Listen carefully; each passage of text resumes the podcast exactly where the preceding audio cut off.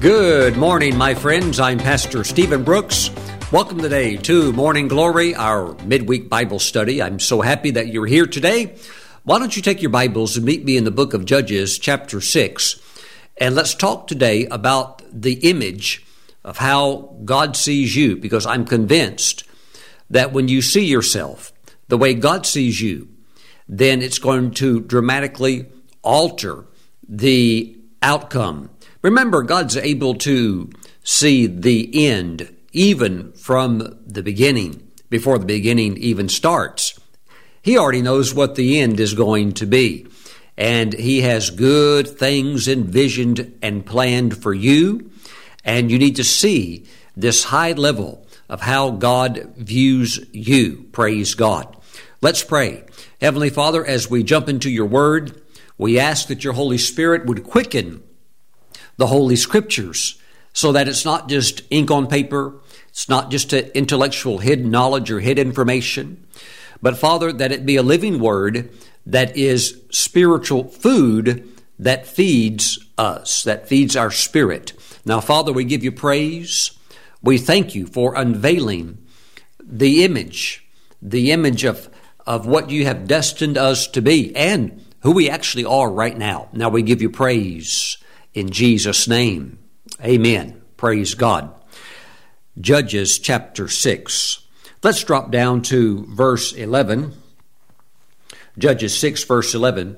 Now the angel of the Lord came and sat under the terebinth tree, which was in Ophrah, which belonged to Joash the Abiezrite, while his son Gideon threshed wheat in the winepress in order to hide it from the Midianites. Of course, you normally would never thresh wheat in a low area, like a sunken type area, like a wine press.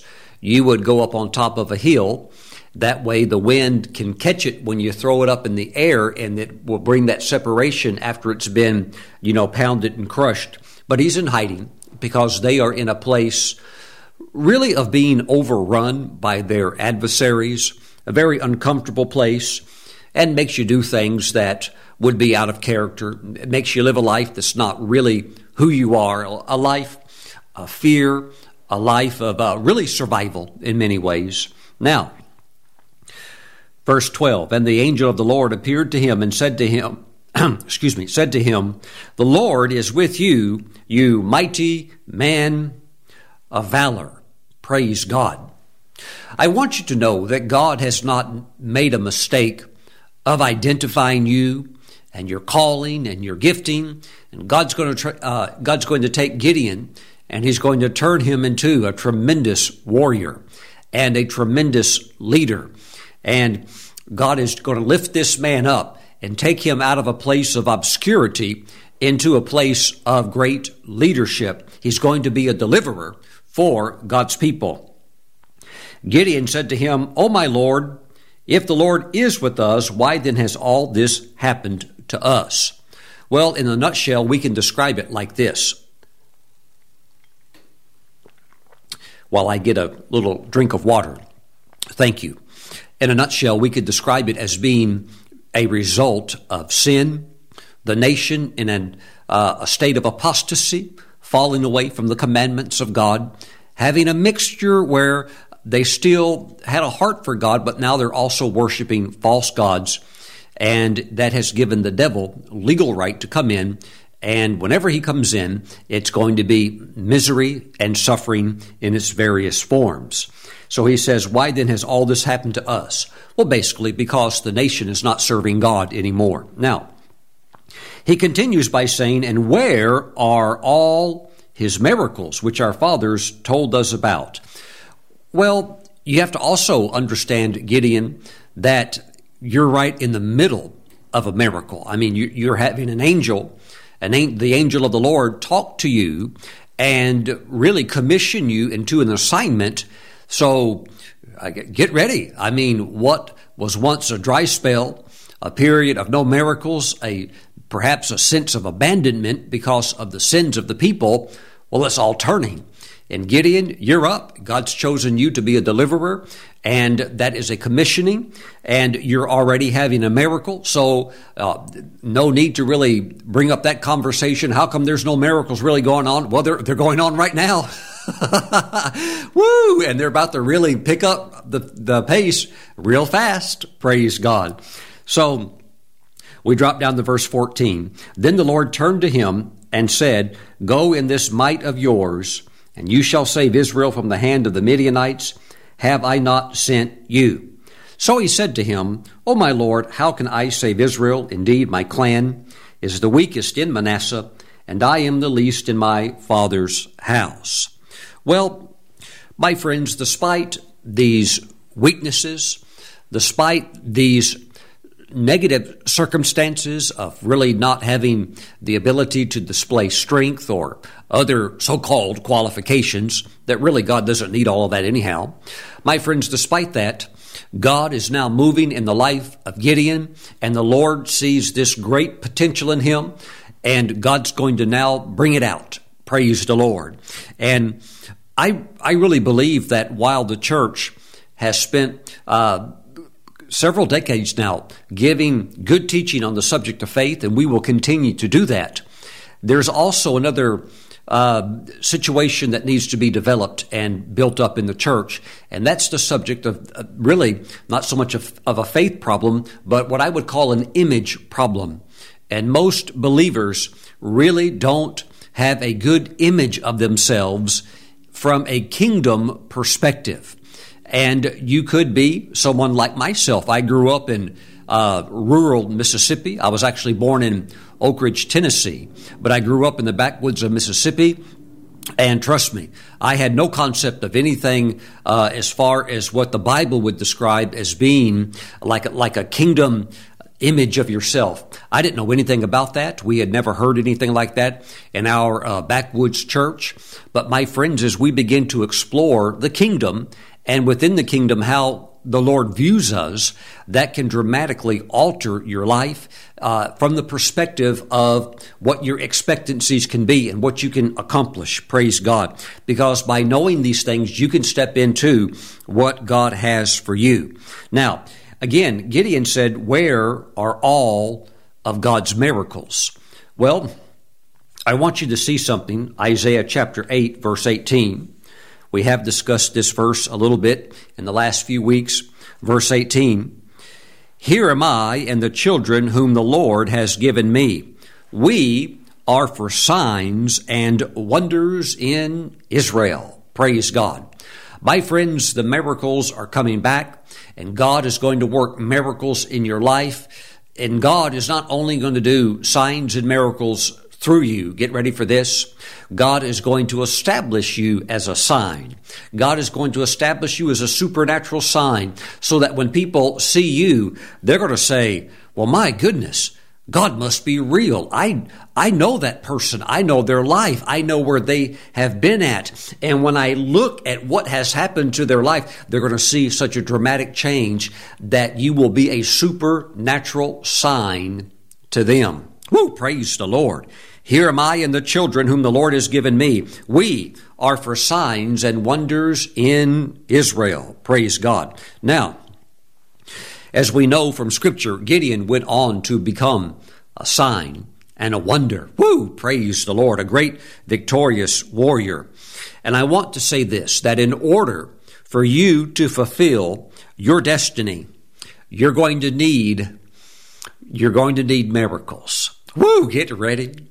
You're going to need miracles. And God, throughout Scripture, has worked miracles from the Old Testament through the New Testament, from the beginning of His involvement and engagement with man, all the way up to the present time. God is still doing miracles, and God is going to do miracles in your life to help you experience the fullness of what He has individually tailored and planned and designed just for you and it's going to be good. Praise the Lord.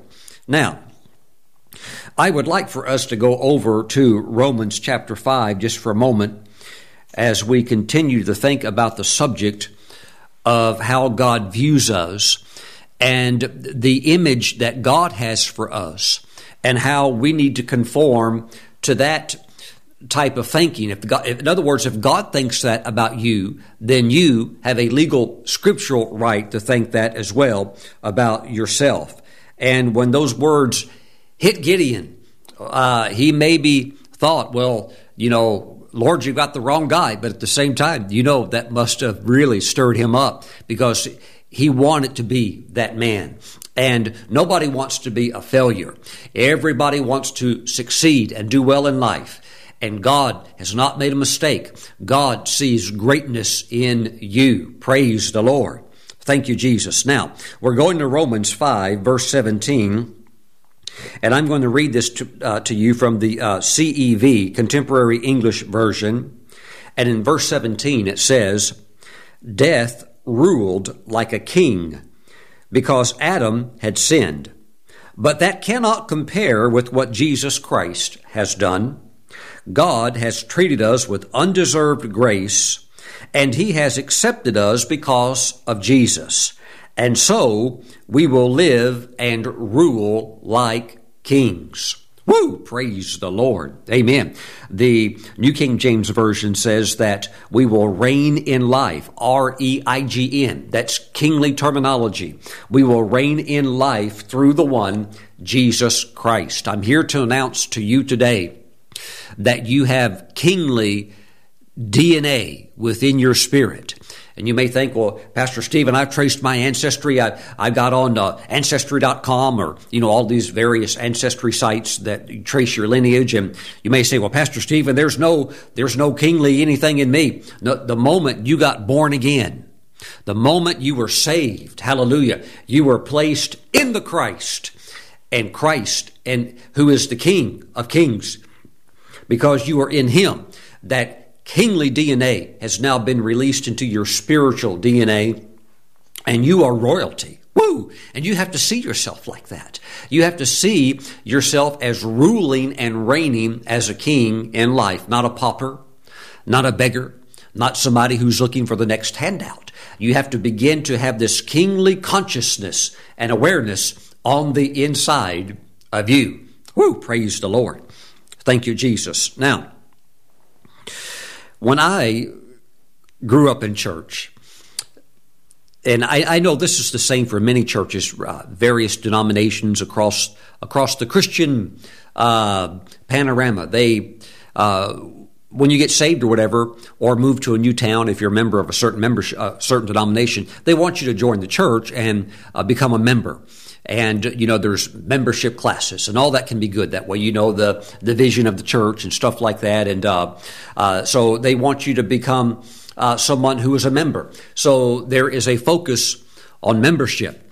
So you can become a member and now you have official membership and you might sit there and you might think well is this all there is to it where now i'm just like an official member but really in the in the concept of God's kingdom, while sure you can become a member of a certain church or certain uh, uh, ministerial association or something like that, but it's not so much in the eyes of God about membership as it is about citizenship. Citizenship. Praise God. And that's why we read about in Philippians chapter 3, verse 20, that our true citizenship is something that has been established by God and we have, see, you can have a dual or multiple citizenship. I'm a citizen of the United States of America. I have a good old USA passport, but I, am also a citizen of heaven. So I have dual citizenship. Or maybe you're like my wife. My wife has triple. she really does. She has triple citizenship. She has citizenship in heaven, which is the most important thing. And she also has U.S. citizenship, but because her father Eh, uh, her father was from Ireland. She's also an Irish citizen. She even has an Irish passport. Praise the Lord. when me and Kelly go to Ireland and we're uh, we're entering uh, the immigration line, customs line, I go in one line, she goes in another one. She's an Irish citizenship. Praise God. So she's going she's going where the Irish people go, and I've got to go as a you know a visitor. Praise the Lord. but the main thing is, it's not so much membership, it's citizenship where you're truly anchored at, and that's in Christ. And so that's where your image is coming from. And the, the, the kingdom prayer, as it is in heaven, God's will, as it is in heaven, let it be in earth. Praise the Lord. So when you think about citizenship also, you, you really begin to get a higher concept of the kingdom in the sense that well, I you begin to understand that you're under a king, and that can be a little bit different for the from uh, for those of us that are in a uh, republic. Now, everybody says we're in a democracy. Technically, if you're an American, you're in a republic, but we're used to like a democratic type system and uh, you know where you've got multiple rulers and things like that. But with the with the true kingdom, you have one king, and that king is the one that is governing. So it's interesting when you start thinking really about Jesus and you realize that he's not only a king, he's the king of kings. He's over all.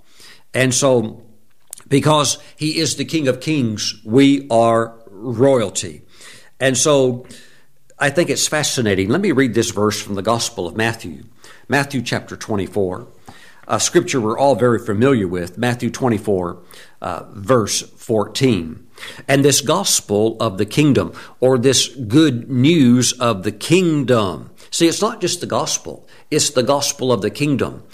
And this gospel of the kingdom will be preached in all the world as a witness to all, to all the nations, and then the end will come. So, the end is not going to come until the gospel of the kingdom is preached literally worldwide and that has not happened yet. So it's our mandate to bring the gospel of the kingdom with us everywhere we go. And you can go places I can't go. And everywhere you go and everything you do, you are carrying the kingdom with you because the kingdom is within.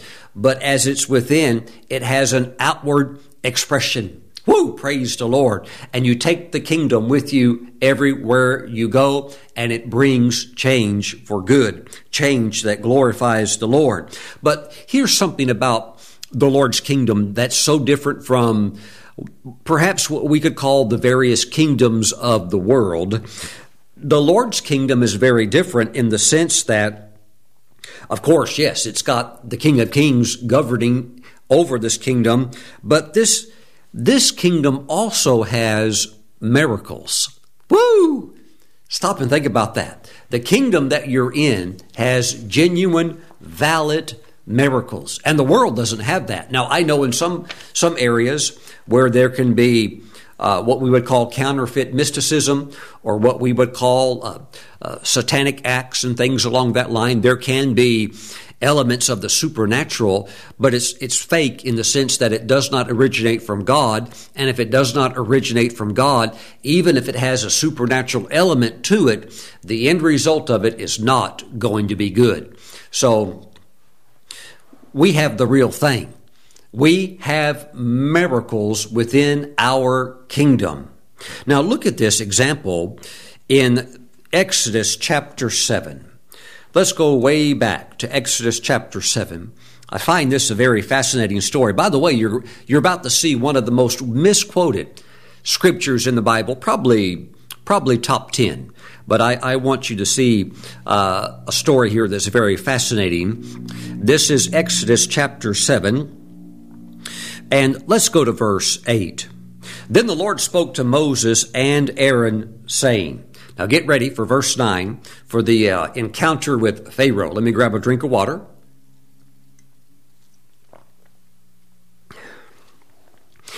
When Pharaoh speaks to you saying, Show a miracle for yourselves. And by the way, the Lord's already let Moses know this is how Pharaoh operates. If you're going to come in, he's going to immediately engage with you in a sense to basically uh, filter out are you for real or not? And so he'll just get right into it. You know, this is kind of like like boxing, but you know, just skip the gloves, take the gloves off, and we'll just get right down and get right to it. That's what's going on here. So uh, when Pharaoh speaks to you, saying, "Show a miracle for yourselves," then you shall say to Aaron. Take your rod and cast it before Pharaoh and let it become a serpent. Okay, verse 10. So Moses and Aaron went into Pharaoh. You ready? Here we go. And they did so just as the Lord commanded. And Aaron cast down his rod before Pharaoh and before his servants, and it became a serpent. By the way, did you catch that? That's one of the misquote, uh, most misquoted verses in the Bible. And even if you watch the movies, you'll see who throwing down the rod. You'll see Aaron, excuse me, Mo, you see in the movies Moses throwing down the rod. And you'll, you'll hear preachers say, yes, Moses threw the rod down. Moses did not throw the rod down. Aaron did. Now, yes, Moses did previously have his own encounter with the Lord when the Lord was validating his commission, said, Hey, what's that in your hand? And Moses said, Well, it's a rod. And God said, Throw it down. And it, you know, turns into a snake. And then God says, Pick it up. And he picks it up by the tail, turns back into the staff. But hey, this is different right here. This is Aaron doing the throwdown. And Again, probably top 10 misquoted scripture. Everybody always says Moses did it. Moses didn't do it. Aaron did it. All the movies always show Moses throwing the rod down. But see, Moses had a conversation with God and said, God, you know, I know you're you're assigning this to me. Basically, I'm, I'm paraphrasing here, uh, but he basically told God, I, I don't think I'm your guy. Uh, can't you find somebody else? I mean, God, I can't even really talk that good.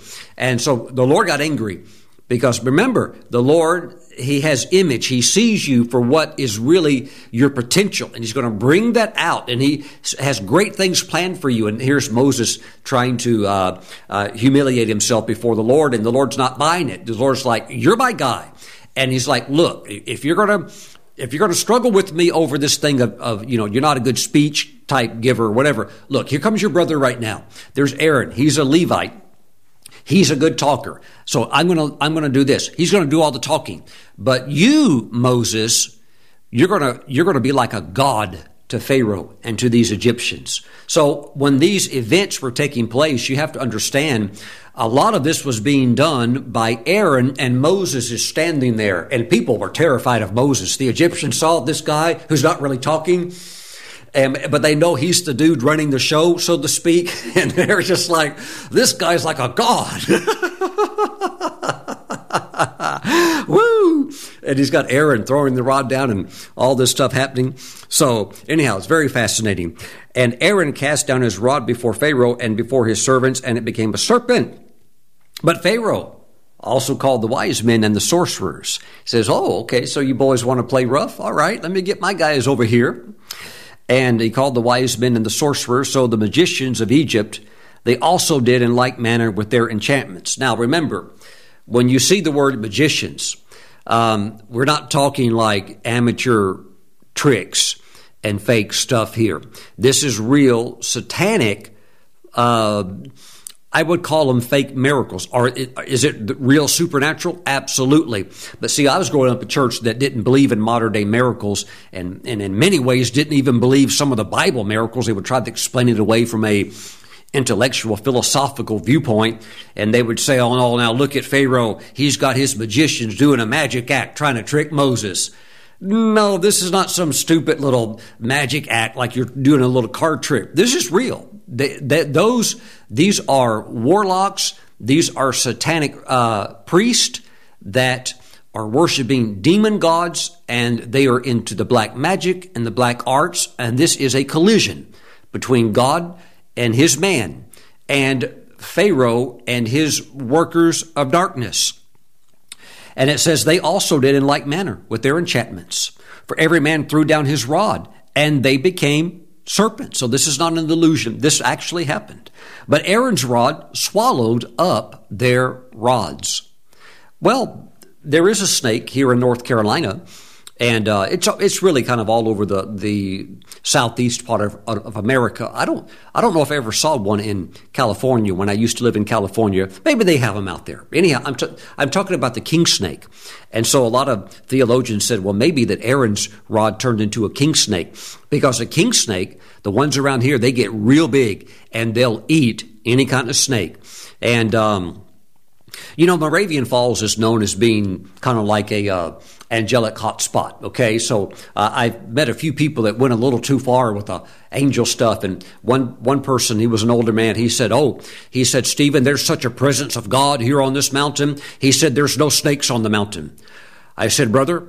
I said, You better be careful because I know for a fact there's rattlesnakes on this mountain. Oh, no, this is God's holy mountain. There's no snakes here. and three days later, he's cleaning out his garage and he moves something in his garage, and there comes a baby rattlesnake out that this long. How many of you know if there's a baby, there's the mother and the father somewhere? And by the way, uh, just in case you didn't know, the baby rattlesnakes eject a much higher level of venom than what even the big adults do because the little baby ones don't know how to control uh, their limits. They're, they're, they're too young to know how to control. So when they inject, when they bite, they just release the whole toxic mess. when he saw that snake, he told me about it. I said, I told you, I said, they're on the mountain. I've seen them. And, uh, but I've also seen some huge king snakes around here. And if you'll see the king snake, you'll notice there's hardly anything else, any other type of snake, uh, within the area. And they'll eat all the mice and things like that too. So you never kill a king snake. And technically, you never kill a black snake uh, either. They're very, very good. So the thing is, is that Aaron's snake ate up all of the other snakes. Woo! So even in the world system where there are those that would lean towards the dark side, and uh, let me just say this, I'll kind of skim over it. There are large financial institutions that literally do, this is not a joke, I know it for a fact, they literally do bring witches and warlocks into closed door board meetings and they pay these uh, counselors, if we could use that word, great amounts of money if they can predict where certain stocks are going. And if these workers of dark magic can have a track record of accuracy. They'll pay them huge amounts of money, and then they will go invest on that counsel from the dark side. Now, of course, those that are trying to hear from the dark side information about that, they're they're extracting an awful price, which of course, first of all, is their eternal soul. And unless they repent and come to Christ, uh, all of that is going to get paid back because the wages of sin is death.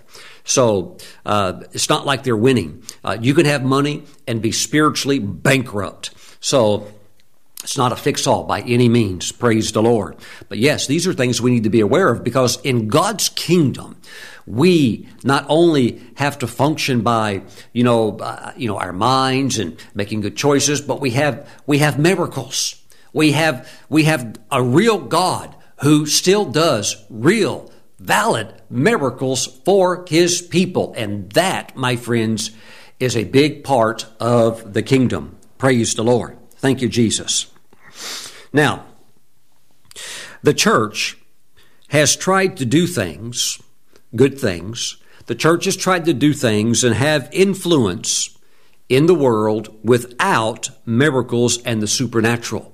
And if you leave out the miraculous, you can only go so far. You have a very low ceiling. You can do some good things, but you can't really make the impact that you're destined to, that God wants you to, without God and His miracle working power. We're never going to get the gospel preached into all of the world, the gospel of the kingdom, without miracles. It's not going to happen without miracles. But the miracles are going to begin to move mightily because God is moving mightily, and we're going to see it get done. Mm-mm. Thank you, Jesus. Well, let's see what Jesus said about this. John chapter 10, verse 37. Praise God. Jesus said, If I do not do the works of my Father, do not believe me. Wow. Well, the Father had assigned him to do these various works, many of them miracles of healing, all types of other miracles. And he said, If I do not do these works, don't believe me. Wow. So we need the full package.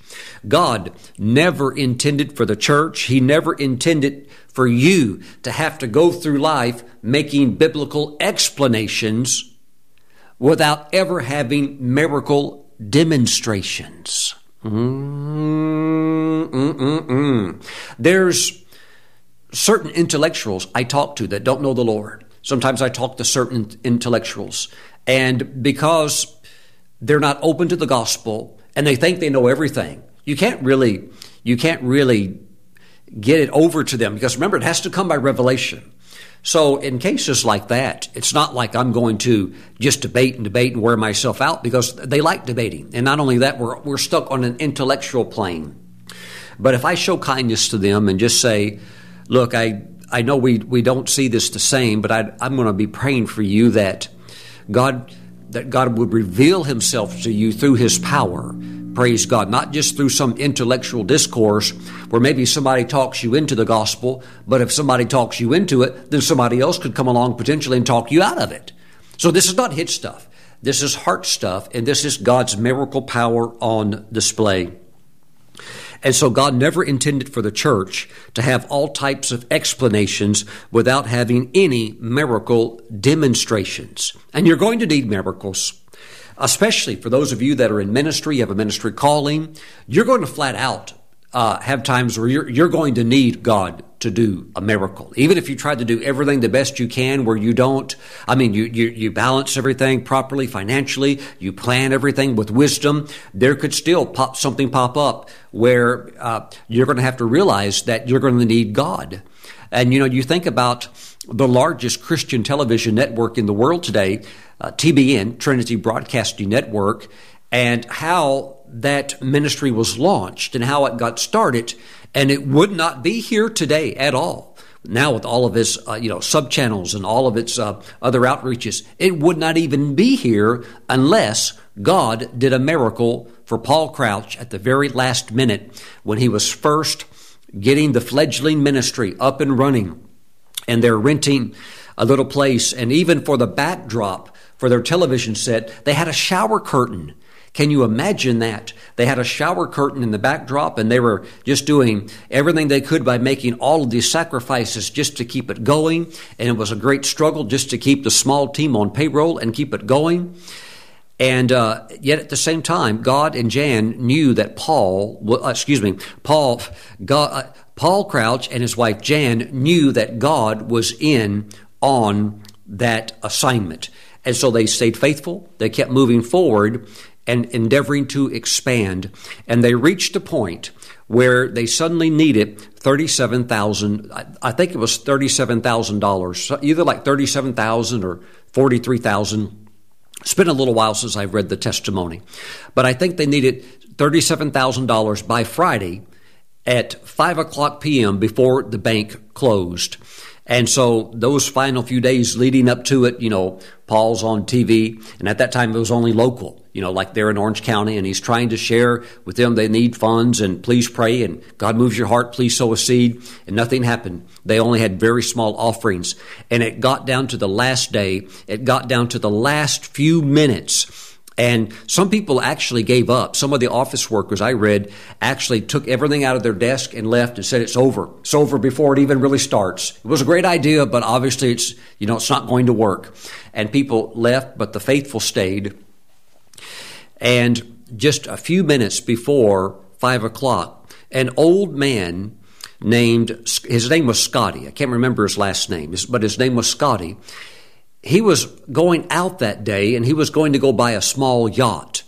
And the Holy Spirit spoke to him. Now, this man, I think it's interesting because if I'm correct, he was either a Presbyterian or an Episcopalian. and the Holy Spirit spoke to him and said, Take the $37,000, don't buy the yacht, go and give it as an offering to TBN and go do it right now. So when he showed up, he was an old man, showed up with a check, and Paul when he saw the check and the amount on it, he said, Give it to me. And he took it and just immediately left. And Paul said at that, at that time, I didn't even have time to explain to him what was going on. He said, I had minutes, only just like maybe seven minutes to get to the bank before it closed. And he got there just right before it closed and got it deposited. And if it had not been deposited that day by five, they would have lost everything.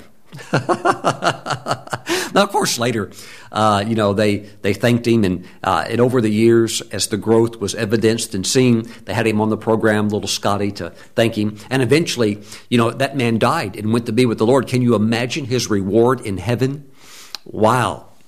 In association with all of the souls that were later saved, millions. I think last time I saw like nine million souls or something like that won to the Lord through that ministry. Praise God. But my friends, you're going to need miracles. You're going to need miracles. Any valid calling, not only that, any valid business that God established, you're going to reach a point where you're going to need God to do a miracle, and He will, my friends, do it for you. I thought about the time that Evangelist R.W. Schambach was preaching at a YMCA building. I think it was up in New Jersey.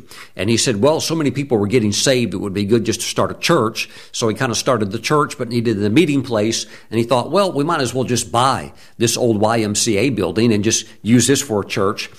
And uh, so he had, he had plans to buy it. And then and then when he went out uh, to walk around on it, he went out and walked around the whole property and claimed it for the Lord, said, I'm going to buy it. Then the next day, there was a for sale sign on the property. He picked the sign up out of the yard and put it in his car and drove to the uh, realtor's place. And he walked into the realtor and he said, he said, who put this sign on my property? And the man said, "Well, you must be some kind of you know crazy person or something like that." But he but he explained that I, am a minister and I'm I'm going to buy that property because God wants me to have that property.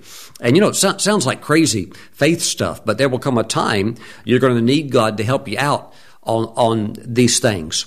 Well. Uh, the man said, Well, Brother Schambach, if, if you want to buy this property, uh, how much are you willing to pay? He said, Zero. and the man said, "Well, you gotta you gotta offer something." And he said, not only that, he said, he said, I've already talked to the board of directors. They won't sell it.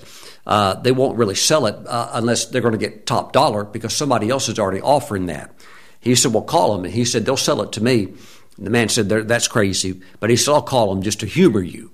And so that realtor called the uh, directors, and they just happened to be having a board of directors meeting right when he called. And he said, I've got a crazy preacher in here who wants to buy the building. And, and then Schambach said he could hear the man on the phone and something kind of, he could hear the realtor saying, um, uh, now what was that you just said again? Please repeat that. Okay, I'll do that if that's what you want me to do. And he hung up the phone, turned around and said, well, you must not be such a crazy preacher after all. Schambach said, well, what did they say? That they said, sell it to him. Sell it to him at, at uh, a certain amount, which was a very low amount. And Schambach said, See there? He said, I told you God gave me that building, so I'm, I'm buying it. And the realtor said, How much do you want to put down? He said, Nothing. he said, Well, you got to put something down. And Schambach said, Okay, I'll put this much down. And, uh, and he, when he says down payment, he doesn't have it, so he's got to get it real quick. And I, if I'm correct, I think he said, I'll put $30,000 down. Well, over the next few days, he raised, uh, you know, a few thousand, but he was still way short. And it had to be in, again, another scenario like Friday by five o'clock. And it had to be in by five o'clock. And uh, Friday rolls around and nothing's happening, nothing in the mail, nobody really responding, just a few small offerings. And um, he said, Lord, you're, you're cutting this one close, but I believe you're going to do it. You're, and you know he'd had he'd have other preachers say like, "What are you going to do?" Or, or, you know, if this doesn't work, God. And he said he would say things like, "No, this is going to work. God's the best businessman there is, and God's going to come through for me." And uh, he found out also a lot of those preachers thought he was crazy, thought it wasn't going to work. Well, about ten minutes till five, an old lady came walking up the sidewalk there on the on the property. She came walking up with the sidewalk, and she had she had an envelope and she held it out like this. And Brother Schambach saw her. She held it out like that, you know, handshaking and everything.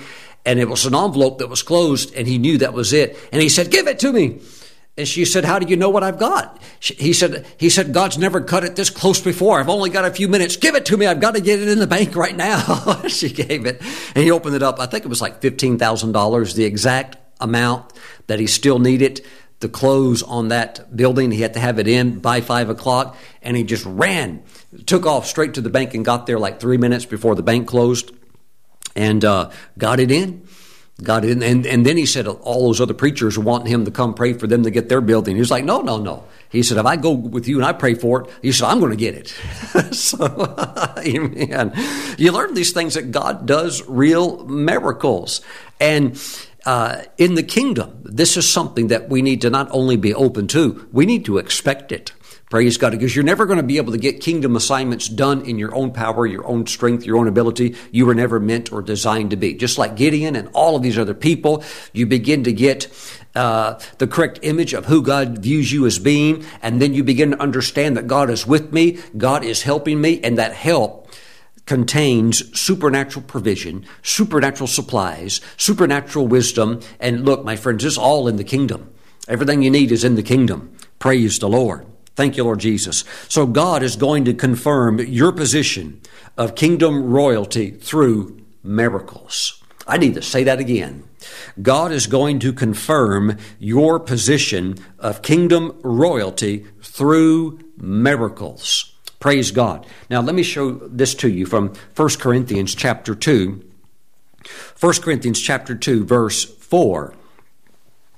The apostle Paul said, "And my speech and my preaching were not with persuasive words of human wisdom, but in demonstration of the Spirit and of power, that your faith should not be in the wisdom of men, but in the power of God. Praise the Lord. I think it's very important that we understand that there is a limited distance that we can go in the kingdom without miracles. You can, you can still go somewhere, but you're going to be limited. You're going to need God's miracles. Praise the Lord. But here's the good news. This kingdom, this, that, has the King of Kings over it, this kingdom has inexhaustible supplies and resources because Jesus is the King. Mm-mm. This kingdom that we're in, I'm not talking about the worldly kingdom. I'm not talking about the physical terra firma that we're on, but this kingdom that we're in, the kingdom of God, has inexhaustible supplies and resources because of the King who's over it. And that, my friends, is Jesus. Let me give you an example. Genesis chapter 1, probably the easiest uh, book and chapter to find in the Bible. Genesis chapter 1, verse 3. Then God said, Let there be light. Boom, right? What happened? And there was light. Then God said, Let there be light, and there was light. I want to ask you a question. Where did the light come from? It, yes, you're saying, Pastor Stephen, it came from God. Yes, it did. And Scripture even says that God is love, God is light. Okay, so when God said, "Let there be light," or Hebrew literal, "Light be," boom, light was created. Praise the Lord. So I want to ask you another question: Is it possible that we're going to run out of light? I mean, for light to run out would mean that the source has been depleted. And if God is the source, it means that God's been tapped out. Is that ever going to happen? No. It is never, ever going to happen. Can't you see that because God, Jesus Christ, is the King of Kings over this kingdom, that if you tie into His kingdom and you're in His kingdom, operating in His image, that there is unlimited supply for you to accomplish and do what he has called you to do. Now, there, there is not supply to do whatever you want to do. You have to be on target, on task, following the vision that he has given you, not your best friend, following the vision that he has given you. Praise the Lord. And as you walk that out, Praise God. God is with you, just like Gideon. He's on assignment, doing what God has called him to do. And everything that you need, every resource is going to be coming to you in that kingdom from the source himself, from the Lord. Praise God. And what we're going to see as the church begins to get a clearer understanding of our image of who we are in Christ and the kingdom and the image of the kingdom expressed through us is going to do two things. One, it's going to cause more of the lost to come into the kingdom. Okay, it's going to cause the lost to come to Christ. When you come to Christ, you're coming into uh, his kingdom, right? Uh, it, literally, it literally says in the book of Colossians that when you are born again, you are translated out of the kingdom of darkness into the kingdom of God's dear Son, which is the kingdom of light. It's a changing of kingdoms when you're born again. So when we walk in the fullness of this, and this begins to mature in the body of Christ, you're going to see more of the unbelievers come into the kingdom. And number two, you're going to see the church begin to do what the Bible describes in the book of Daniel concerning the end times. You're going to see the church begin to do end time exploits, great things, where even those in the world, even the lofty ones in the world, will look and say, How do they do that? How did they do that? Because it won't make sense on paper how we do it, it's not going to be able to be something that you can tabulate out with a calculator and say, this is how they did it. It's not going to work like that. It's going to happen by God's miracle ability. It's going to happen by God's miracle supply, whatever that is that you need to be supplied, provision or whatever it is. We are in a kingdom that cannot run dry. Woo! Praise the Lord. Lift your hands. Father, I pray for those that are watching today that your image be stamped upon them in their understanding that like Gideon, they can get over any initial shock, any preconditioned mindset of failure, but that they can begin to adapt into the new mindset of the kingdom and that they can not only present this, but they can proclaim the gospel of the kingdom with the kingdom proofs profusely operating in their life. And I thank you, Father, that as others see them as a sign, as a wonder, others that don't know you are going to want to come into the kingdom, and we give you praise for it. And we thank you, Father, for your people rising up and doing kingdom exploits because they know the King is empowering them. Now, Father, we give you praise in Jesus' name. Let us all say, Amen. Praise God. If you're watching me and you're not in God's kingdom and you're in the kingdom of darkness, but you're thinking, I don't, I, I don't want to stay in, in darkness. I want to come into salvation in Christ. Pray this prayer right now. Pray it out loud. Say these words. Say, Lord Jesus, I'm a sinner, but you died to save sinners like me. Jesus, thank you for paying my penalty of sin upon the cross when you died for me. Jesus, come into my heart. Save me. Wash all of my sins away. Write my name in your book of life. I give my whole life to you, Jesus. Save me now. In your name I pray. Amen and amen. Welcome to the kingdom of light. Welcome to the kingdom of God. And you are now a child of God. Praise the Lord. Praise the Lord. Now, let's take Holy Communion together. Praise the Lord Jesus today. And I'm going to use my new little uh, multi cup. I've got my bread and my juice together. I like these little uh, sealed packets that you can open up just before you use them. Praise the Lord. I'm going to use these. Hallelujah. These are so nice. You can get them at Christian bookstores or order them on the internet where you have the, the bread and the juice together in one compact little item. These are great for travel also. All right, let's pray. Heavenly Father, we thank you for the bread and the juice. We bless it. We set it apart through this prayer as holy. And we thank you this is now the body and the blood of Christ our Savior. It's still under the form of bread and juice, but it is the flesh and the blood of Christ. Now, Father, as we receive the body of Jesus, we just thank you, O God, for true kingdom identity. And because of that, we thank you, O God, that we're able to move forward in our destiny. And we thank you for miracles. And as we receive the flesh of Jesus, we expect your miracle power to be unleashed in our lives. In Jesus' name, amen. Let's receive. Heavenly Father, thank you for the blood of Jesus. We ask that if we have committed any sins, that you would forgive us, wash all of our sins away, cleanse us from any unrighteousness. Thank you, O God. Father, we also we forgive anybody who has sinned against us. We forgive them, release them, bless them, and let them go on. We give you praise. Hallelujah. Hallelujah. We pray that you lead us away from temptation. We pray that you would deliver us from the evil one. We thank you that you will. Father, we give you praise and we thank you for the blood of Jesus and we proclaim his death until he comes. We give you praise in Jesus' name. Amen. Let's receive. Praise the Lord. Hallelujah. Now, make sure you spend time with the Lord so that you can uh, meditate on His Word and see the identity of how God sees your, how He sees you.